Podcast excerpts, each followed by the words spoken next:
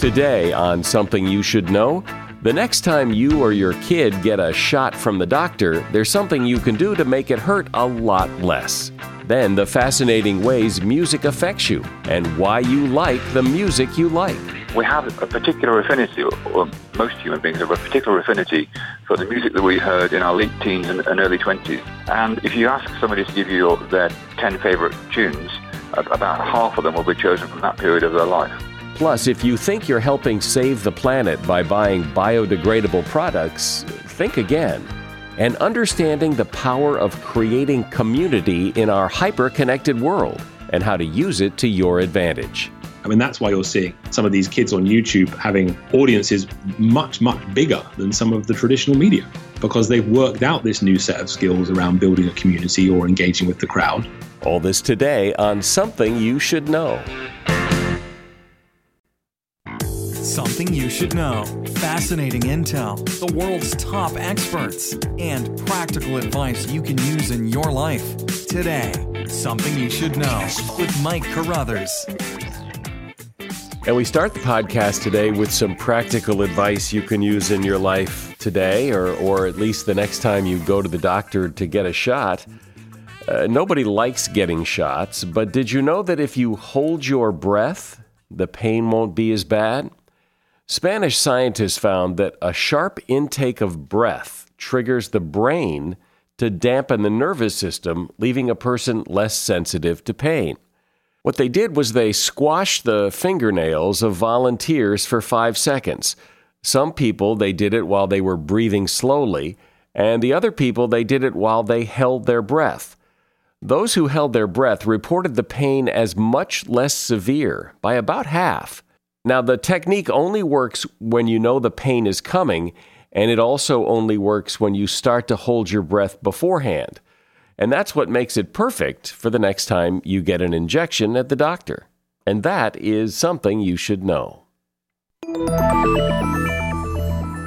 Music is so interesting to me because it's part of everyone's life to a greater or lesser degree. We all listen to it. Some of us play an instrument or sing. We all have our favorite songs, and we associate some of those songs with certain times in our lives. Everyone likes some kind of music, and it's a huge business. We spend a lot of money on music. But why? Why is music so important? It isn't necessary for our survival. It's really just entertainment. Or is it? John Powell is a scientist and a musician who has studied our relationship with music. He's the author of 2 books, How Music Works and Why You Love Music. And he's here to shed some light on why music is so important to us. Hi, John. Welcome. So let's start with why people like the music they like. I mean, I have my taste in music. You have yours. You may not like what I like, and I may not like what you like. But why do I like the music I like? We have a particular affinity, or most human beings have a particular affinity for the music that we heard in our late teens and early 20s. And we retain that love of that particular sort of music. And if you ask somebody to give you their 10 favorite tunes, you can probably work out what their age is, because about half of them will be chosen from that period of their life. Isn't that interesting? I wonder why it is that point in your life where it sticks so well. Well, several psychologists have worked on this, actually, and they found that we develop our personality in our late teens and early 20s. We choose who we want to be, and we choose all sorts of things, like what sort of novels we want to read, and what sort of toothpaste we like, and so on. There is something that happens later on, is that if you chose a rather simple sort of music, like, say, punk, it is very straightforward. But as we get older, we start hankering after something which is a bit more complicated than what we were listening to. Maybe it was rock, maybe it was pop music, and we want something which is not quite so forecastable. So as people get older, they tend to drift towards jazz and classical because it's although you can build up a set of expectations about what you're going to hear next, which is one of the ways we get pleasure from music, classical and jazz aren't so forecastable. So a lot of people will generally move towards more complicated music as they get older. But they'll always retain this love, a particular love of the music that they heard in their late teens and early 20s. You know, it's interesting to me how time tends to be kind to music, that, you know, when the Beatles first came out and all the other rock and roll that followed it, it was dismissed by older people as being crap and trash and rubbish and everything else. Yeah. But over time, time has been very kind to the Beatles. People look back very fondly at the Beatles, and people look at the all the nuance and everything in the Beatles' music that no one talked about back then. Yes, that's perfectly true. One of the reasons why the Beatles have become accepted everywhere is because they're played everywhere. The people who dislike them, you know, the parents of the teenagers who first liked the Beatles, they never got to like the Beatles and they eventually died. So one of the reasons why the Beatles are almost universally popular is because the original enthusiasts are now among the aged population, and their parents are all dead. And everyone since then has heard the Beatles a lot on the radio, and we love music we're familiar with. It's one of the main things that attracts us to music. You can persuade yourself to become attracted to any sort of music by listening to it a lot. So if you decided that you wanted to learn to enjoy bluegrass banjo, all you have to do is get a couple of CDs, put them in your car, and eventually you'll be able to build up a set of expectations about the music. And that will make you fall in love with it. And so you can actually change your own taste if you wish. Having spent many years in the radio business, I mean, that was kind of the core of music radio, was the way you made a hit song was to play it a lot. You just play a lot and people will love it. That's right, yeah. And I don't know whether you've ever had that experience of hearing a pop song and loving it initially and then suddenly going off it after about 30 plays. Oh, I've done that, yeah. Well, there's a reason for that. It comes back to something I was saying earlier about complexity, because when you first hear a piece of music, it sounds more complicated than it is because you haven't heard it before. But as it's repeated a few times, it becomes more and more obvious what's happening, and eventually it will slip off your range of. It'll become too boring for you, and that's why we suddenly go off a pop song that we loved for the first 25 plays. One of the things that I find interesting about contemporary rock and roll music is I have a son who's a teenager, and he is very familiar with the music that I grew up with, the rock and roll of the 60s and 70s. He knows who the Beatles are. He knows who many of the artists are from that era. When I was his age, I was completely unfamiliar with my father's music. I didn't like it. Nobody listened to it. It was hard to find on the radio. It's as if rock and roll from the 60s and 70s has much more staying power than music from, say, the 30s or the 40s or the 50s. The music of the 50s and 40s, there's not a great deal of it compared to what there is of the 70s and 60s, the pop music. And also, it's not as easy to get hold of. So people aren't exposed to it so much. But you will find that young people today are making playlists where they'll have... the musical taste of young people today is much more eclectic than it used to be. In my day, when I was an 18-year-old, my particular thing was prog rock. And all my friends listened to that. We didn't listen to any other sort of rock. We're very limited in what we listened to. We loved it, of course. What kind of rock? But, progressive rock. Oh, okay. Bands like Yes and Genesis and so on. Mm-hmm. But that dates me. You'll probably get my date within about 3 years from that. I'm 63 actually, but you know I was in that era. The young people of today are much more eclectic in their tastes because they can access music much more readily. One of them will get keen on Frank Sinatra and share some of that with his friends. Some of them will be interested in African drumming, so that will get shared around. Some of them are interested in 70s pop music. And so they have playlists which are really diverse, which I think is a wonderful thing. And they're not so tribal as we were in the old days. Why do you think it is that music is so universal, is so loved, is such a big part of our lives, when really, in terms of our survival and success and everything else, it is somewhat frivolous? And yet it is a huge business. It is so important, and people must have it. Why? Well, there's an answer, surprisingly enough. When I was working on my second book, I found that there's a lot of recent research into why music should be so widespread. Darwin worked out this, in his theory, that anything that was very old and very widespread must be linked to survival. His idea, so he looked at music and thought, you know, this is really weird. Why should music be linked to survival? And he assumed and worked out that it was to do with sexual display. That, you know, like birds sing to each other to show how big and strong they are so that they can attract partners.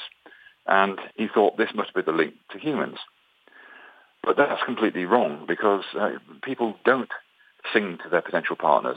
If you go to a student party, they're not all carrying guitars and, you know, instruments to show off to each other. They're not saying, I'm musical, therefore go out with me. So it really isn't that. It's really much more to do with a chemical called oxytocin. Oxytocin is a chemical that we generate inside ourselves, like we generate adrenaline when we're frightened. There's a chemical called oxytocin, which actually makes human beings bond together. So if you imagine being in a small tribe 200,000 years ago, there's maybe 40 of you, and if you sang together, you'd last longer because you'll be bonded by having this chemical released in your system, which makes you all feel better bonded. And so if a threat came along, you'd deal with it better. And music does that, so does breastfeeding and sex. But music does it to the whole group at once. And this is a Darwinian reason why music exists. There's another one, actually, and that is music as a nurturing tool, because mothers have a sing-songy approach to their babies. They sing to each other, in fact. The reason why we need it as a survival tool is that singing that is that if you're an ape, your baby can cling to your hair. And so the mum can do whatever she wants to do while the baby clings on, and everything's fine. But humans don't have that sort of body hair, so the babies can't cling to their mums. And human babies are not very good at modulating their emotions. They get very worried and frightened and scream a lot if they're put down, if they're not sure what's going on. So the mother can't do anything. The mother can't make the meal. So we need a non-contact method of calming babies, and singing is a superb one. And so that's why you find lots of mums singing to the babies. It reassures the baby that the mother's nearby, and also the tone of voice in the singing reassures the baby that the mother's not in danger. So there you have two genuine Darwinian reasons to do with survival, why we have music. We're talking about music, and my guest is John Powell. He's the author of two books, How Music Works and Why You Love Music. Of course you brush your teeth every day, but that doesn't mean you're doing it correctly. In fact, most of us don't. We don't brush long enough, and we forget to change our brush on time. That will all change when you start using a Quip toothbrush, as I do. So what makes Quip different? Well, for starters, Quip is an electric toothbrush that's a fraction of the cost of bulkier brushes, while still packing just the right amount of vibrations to help clean your teeth. And there are these guiding pulses that remind you when to switch sides, which I love. Next, Quip subscription plans are for your health, not just your convenience. They deliver new brush heads on a dentist-recommended schedule every 3 months for just $5, including shipping. And everyone loves Quip. They were on Oprah's O List and named one of Time Magazine's best inventions. Quip starts at just $25, and if you go to getquip.com/something right now, you'll get your first refill pack free with a Quip electric toothbrush.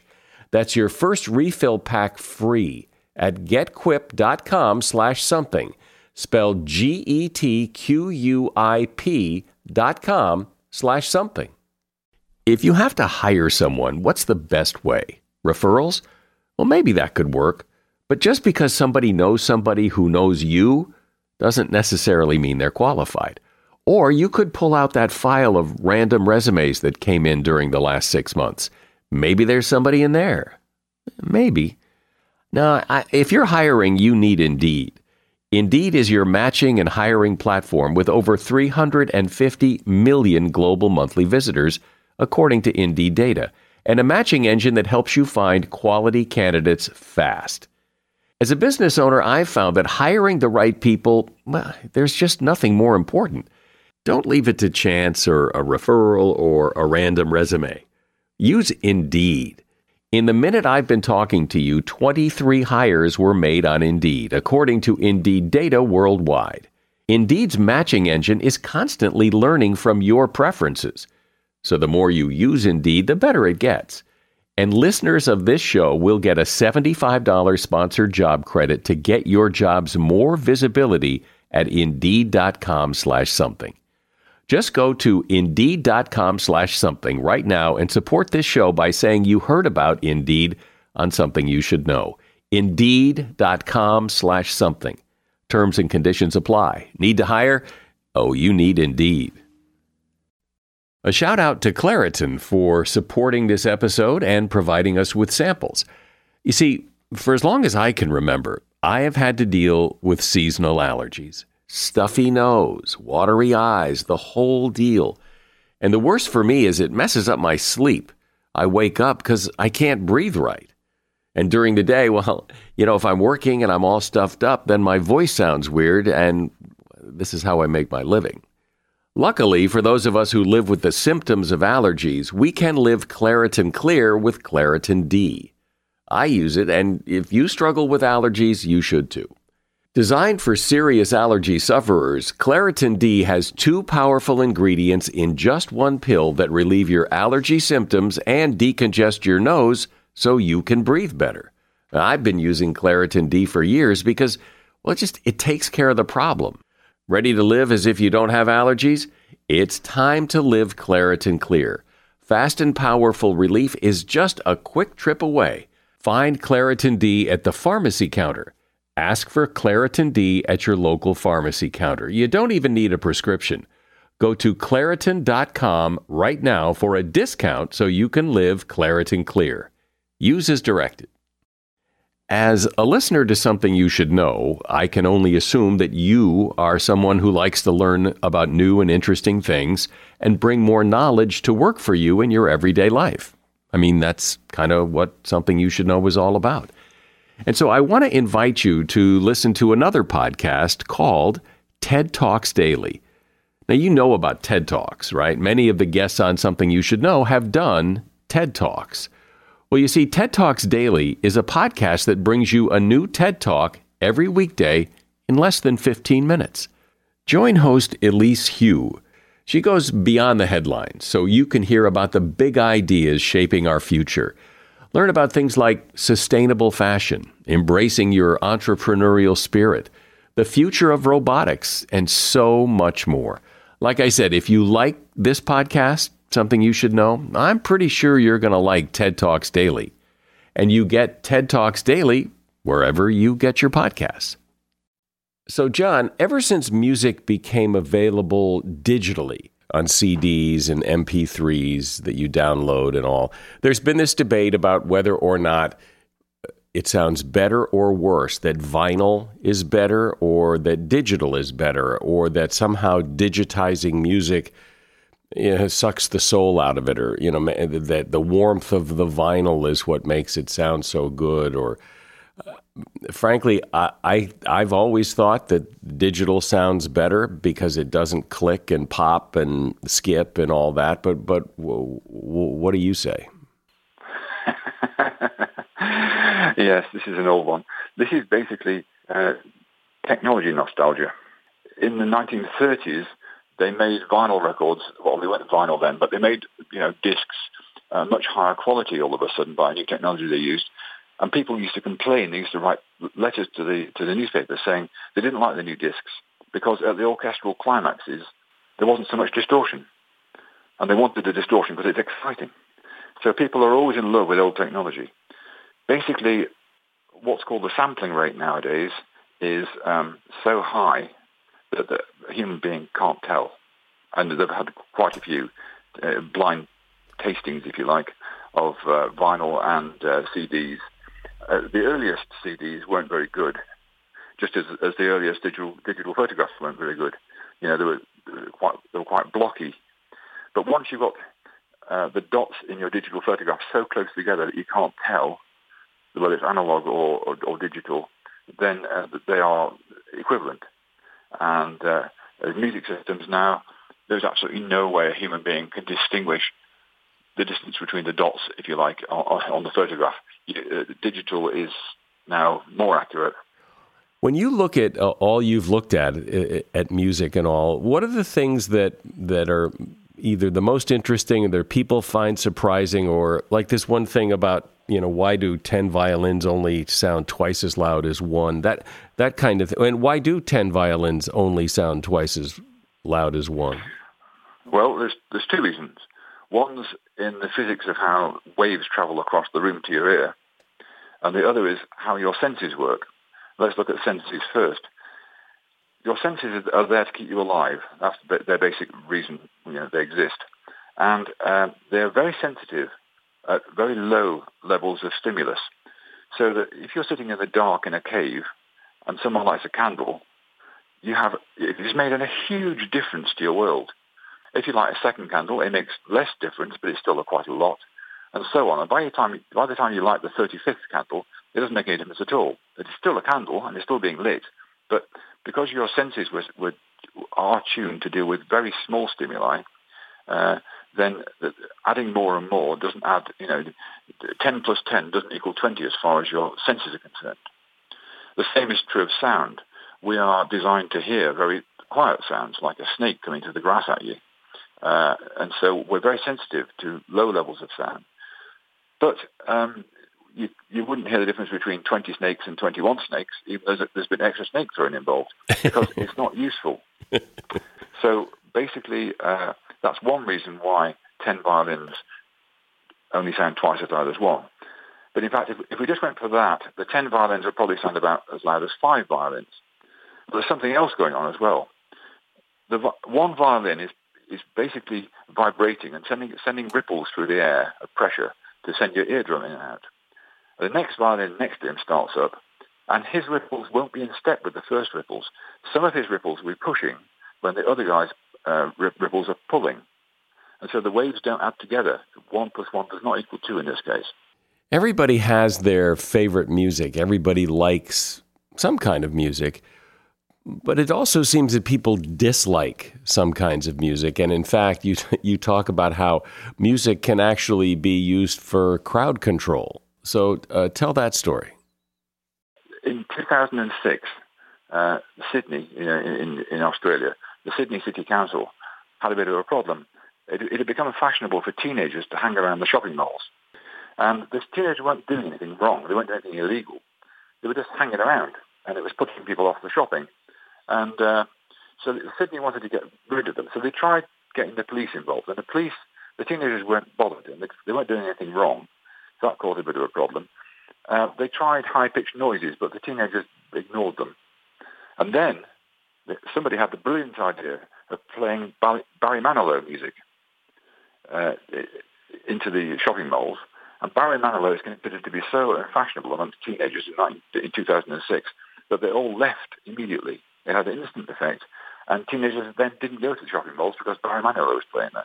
And amongst music psychologists, it's called the Manilow effect. But at a Barry Manilow concert, everybody doesn't leave. Absolutely, absolutely. But they're not teenagers. No, they're usually middle-aged folk. Is there any real evidence that playing certain kinds of music to children or to unborn babies or any of that? That it has anything to do with your ability to think or be smart or anything? This question comes up a lot. This is the Mozart effect.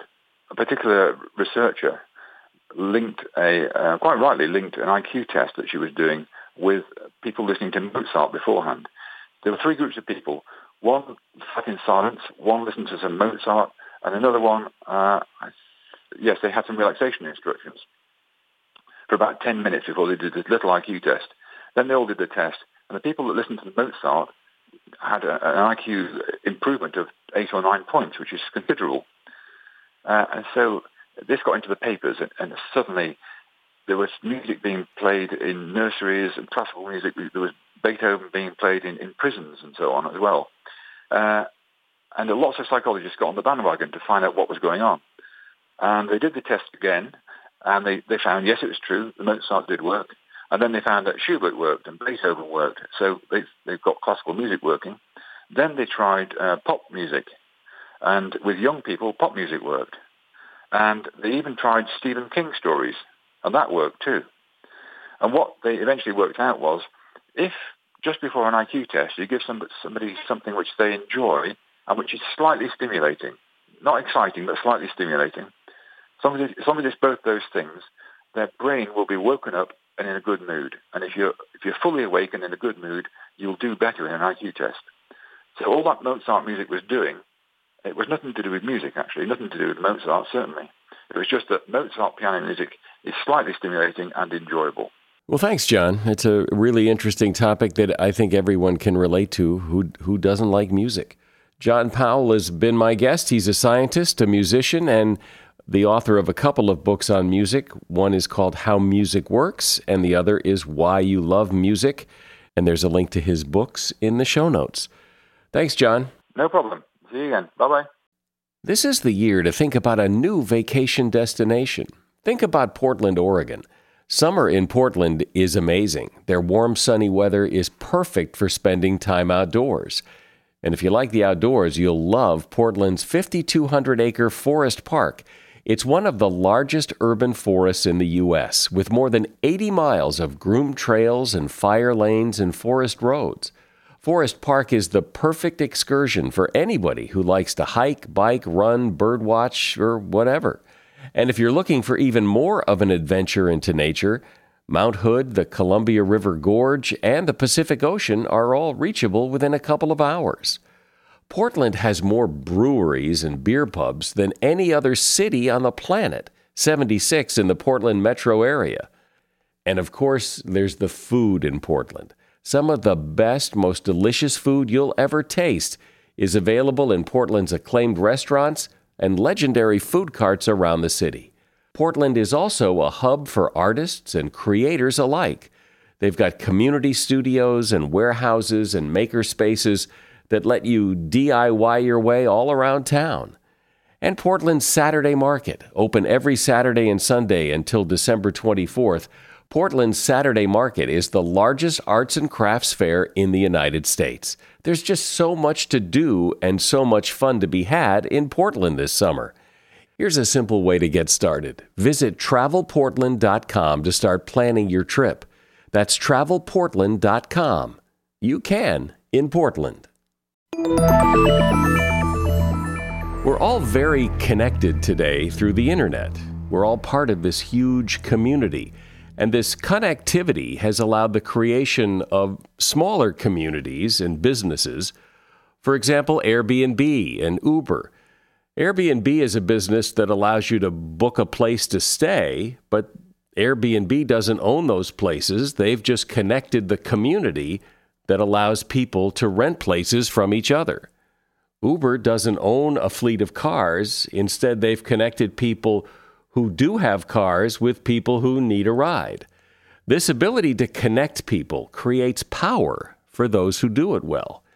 It has been called New Power, and it's something we can all understand and benefit from. Henry Timms has studied this carefully, and he's the author of a new book called New Power: How Power Works in Our Hyper-Connected World and How to Make It Work for You. Hey, Henry, thanks for coming on. Thank you so much. I really appreciate it. And we're obviously thrilled to be part of this podcast. You guys are amazing.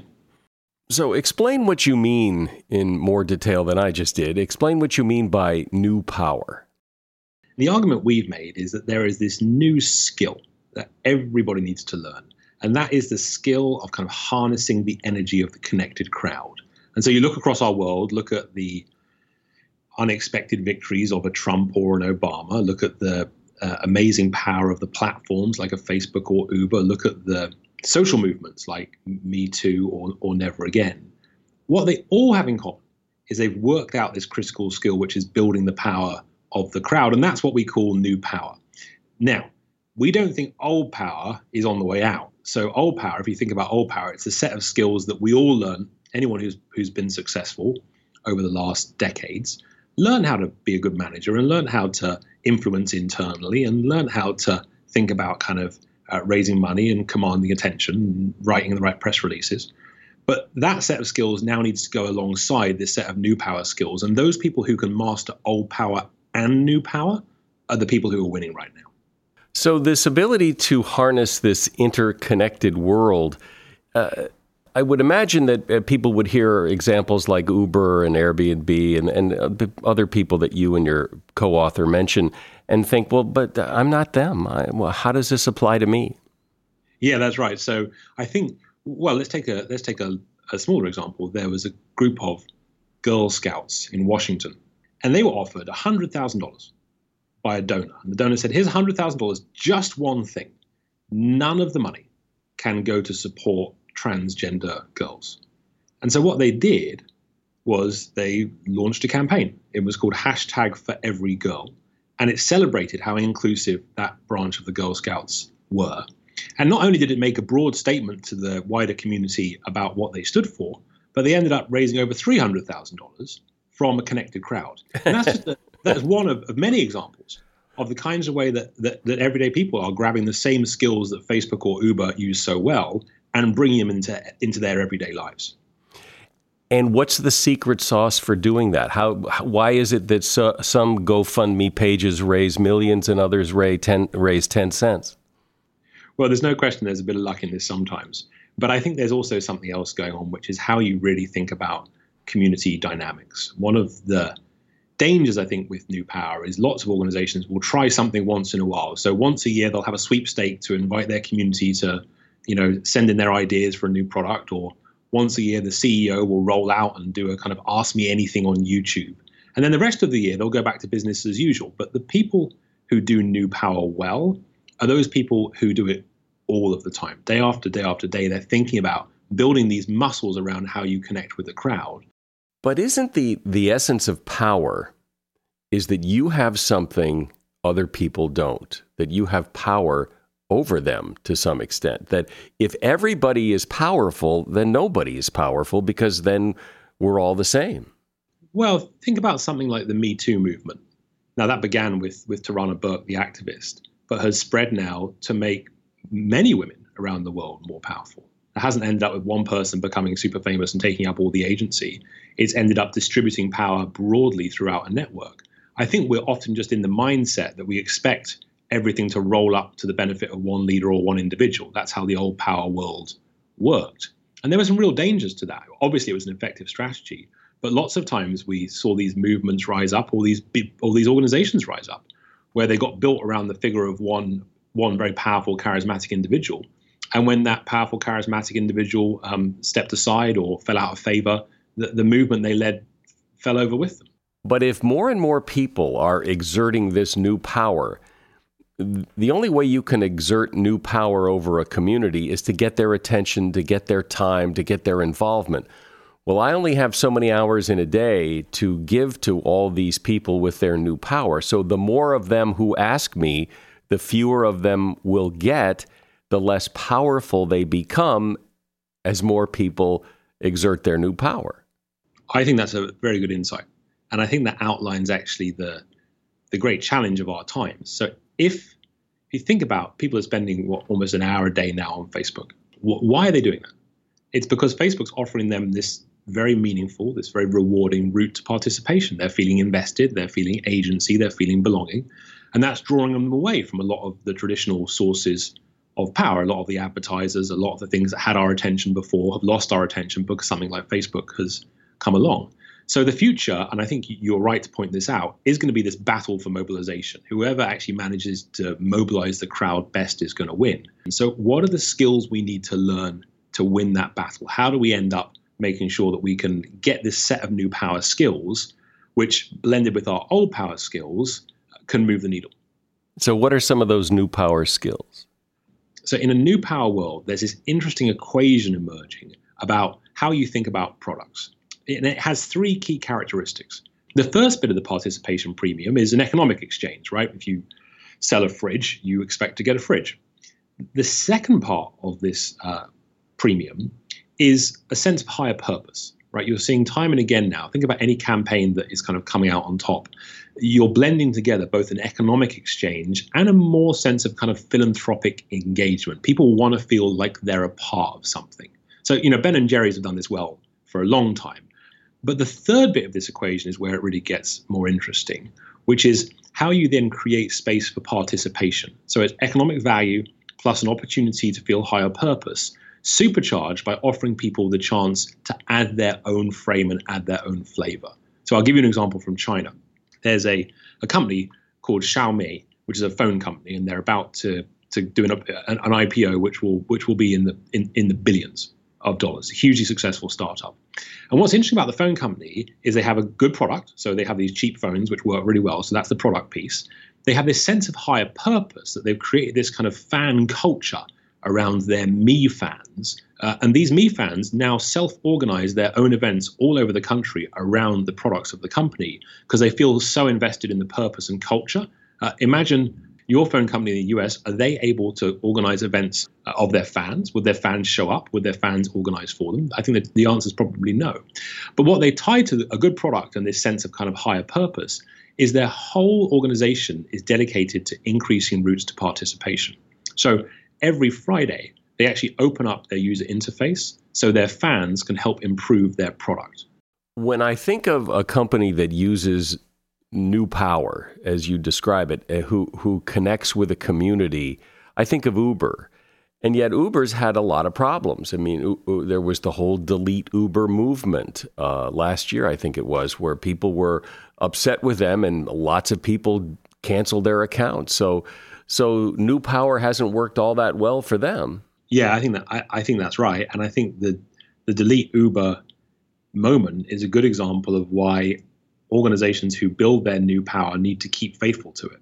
Because what happened with Uber was, in the end, they had this amazing New Power model, right? Their ability to harness the energies of the crowd was incredible, but their values were actually very old power values. They were very competitive with everybody. They didn't build strong alliances with people. It was kind of very top down.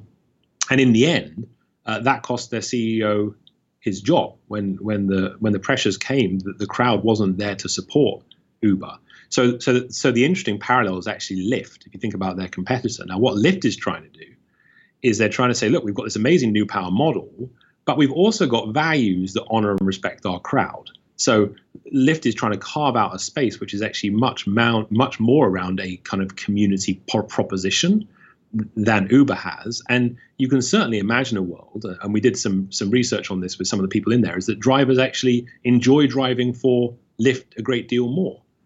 In some ways, listening to you talk about this, it all sounds so, just do what you want and connect with others and be powerful. And it's all very loosey-goosey. But if you're a business, at the end of the day, you're a business. We're here to make money. We have to make decisions. Somebody has to be the boss. There has to be some structure. It can't just all be this sideways, everybody's equal, loosey-goosey kind of thing. I think one of the challenges with this work is that people assume there's this binary. You can either have complete control or there's complete chaos. And that isn't actually what's going on. What's going on is the organizations who are working this stuff out are creating really smart ways of structuring for participation. They're working out structures which actually allow order and they allow businesses to run, but they can do that which involves people at a scale and connects people at a scale that their predecessors never could. So let's take Airbnb. Airbnb is a New Power model through, and there's no analysis of Airbnb, I think, that doesn't say that they've worked out how to put together an interesting model in terms of what they do. But it's not anarchy. It's very thoughtful. They think a lot about how they structure for trust. They think a lot about how they unite all of their hosts in different areas around the world. They think a lot about what statement it makes for you about being a part of the Airbnb community and what that means. They've done all of this thinking essentially around how they can manage this huge distributed group of people off their payroll, but as a part of their community, and get them moving in the right direction. And so if you want a hint as to kind of how these businesses look, that's the kind of structural form that I think we're looking to encourage people to start thinking about. So it's not just, throw everything out, open everything up and see what happens. It's actually thinking very carefully about how you build for participation. So I think you've explained pretty well what it is, what the New Power is, and given some excellent examples of who does it well and maybe who doesn't do it well. But how do I do it? How do I, on a very practical 1, 2, 3, step by step, how do I exert my New Power? There are three things, three kind of characteristics your idea is going to need. And let's take an example everybody knows well, the Ice Bucket Challenge, right? Hugely successful around the world. So why did the Ice Bucket Challenge catch on, right? It was something very different than the kind of the old telethon model that it replaced. It caught on for three reasons. Number one, it was actionable. In this age of participation, it asked people to do something, which was, tip water over your head or find someone to tip. It was connected, number two. It connected people to your peers. We all nominated each other, but it also connected us to this higher purpose of the ALS. And number three, it was extensible. It was an idea that wasn't like a franchise. It didn't have to be the same every single time. In fact, it was strong because it was different every single time.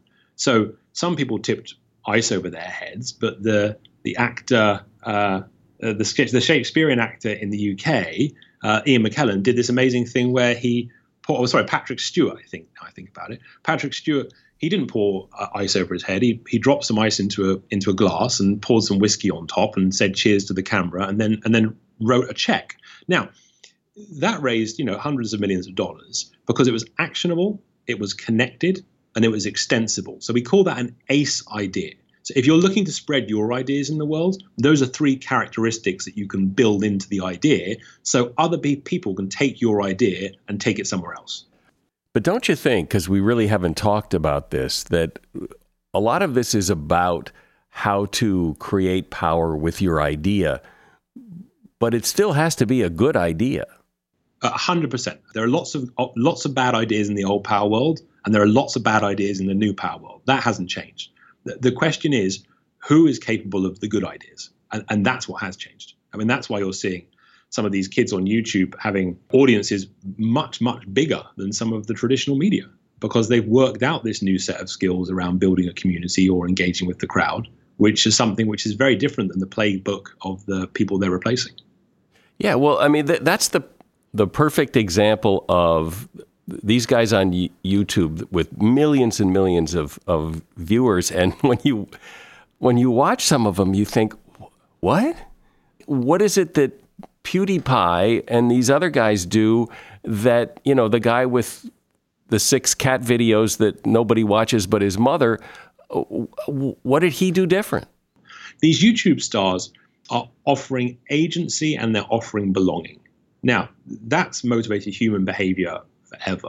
There's a sociologist called Marilyn Brewer, and she has this idea of optimal distinctiveness. And that's the idea of how do people function best.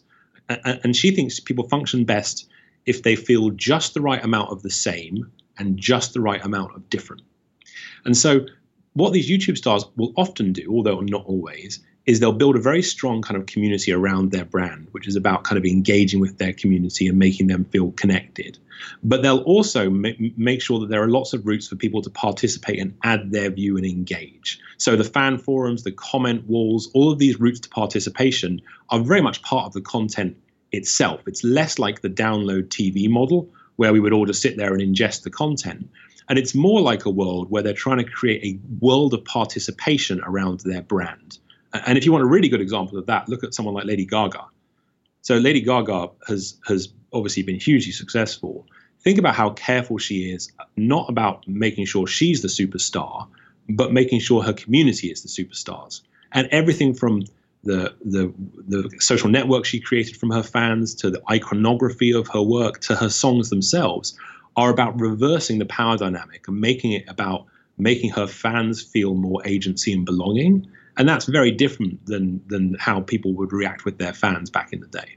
Well, it's a very different way of looking at power and creating community, and clearly has the potential, if you do it right, to make money and to make someone very, very powerful. Henry Timms has been my guest. His book is New Power, How Power Works in Our Hyper-Connected World and How to Make It Work for You. And there's a link to his book in the show notes. Thanks, Henry. Thanks so much, Mike. I really enjoyed it, and take care. Does it make you feel good when you buy products that are packaged in biodegradable packaging? Well, don't feel too good, because while reusable and recyclable products are good, biodegradable doesn't really mean what you think it does. Why? Well, for anything to biodegrade, it must be exposed to oxygen, light, and water. and there is very little of that in a landfill. In fact, landfills are tightly packed to prevent those things. That's why when products and packaging and food are dug up in landfills 50 years later, they look fine. They didn't biodegrade at all. A banana peel will biodegrade in a home composting pile in a few weeks. In a landfill, a banana peel may never biodegrade. To help the environment, stick to products that can be reused or recycled, but don't put too much stock in biodegradable. And that is something you should know. If you like this program, I invite you to share it with someone you know. It will help us grow our audience, and it will also impress your friends with how smart you are. I'm Mike Carruthers. Thanks for listening today to Something You Should Know. The Bigger Pockets portfolio of podcasts are worthy of your investment. We're having a real conversation as real estate investors. New episodes available every day. It's important to buy where it makes money and not necessarily where you want to travel to. Bigger Pockets, On the Market, Rookie Real Estate, or Money Podcast. The purpose of flipping is to create more cash so then you can reinvest into other types of properties. The Bigger Pockets podcast on YouTube or wherever you listen.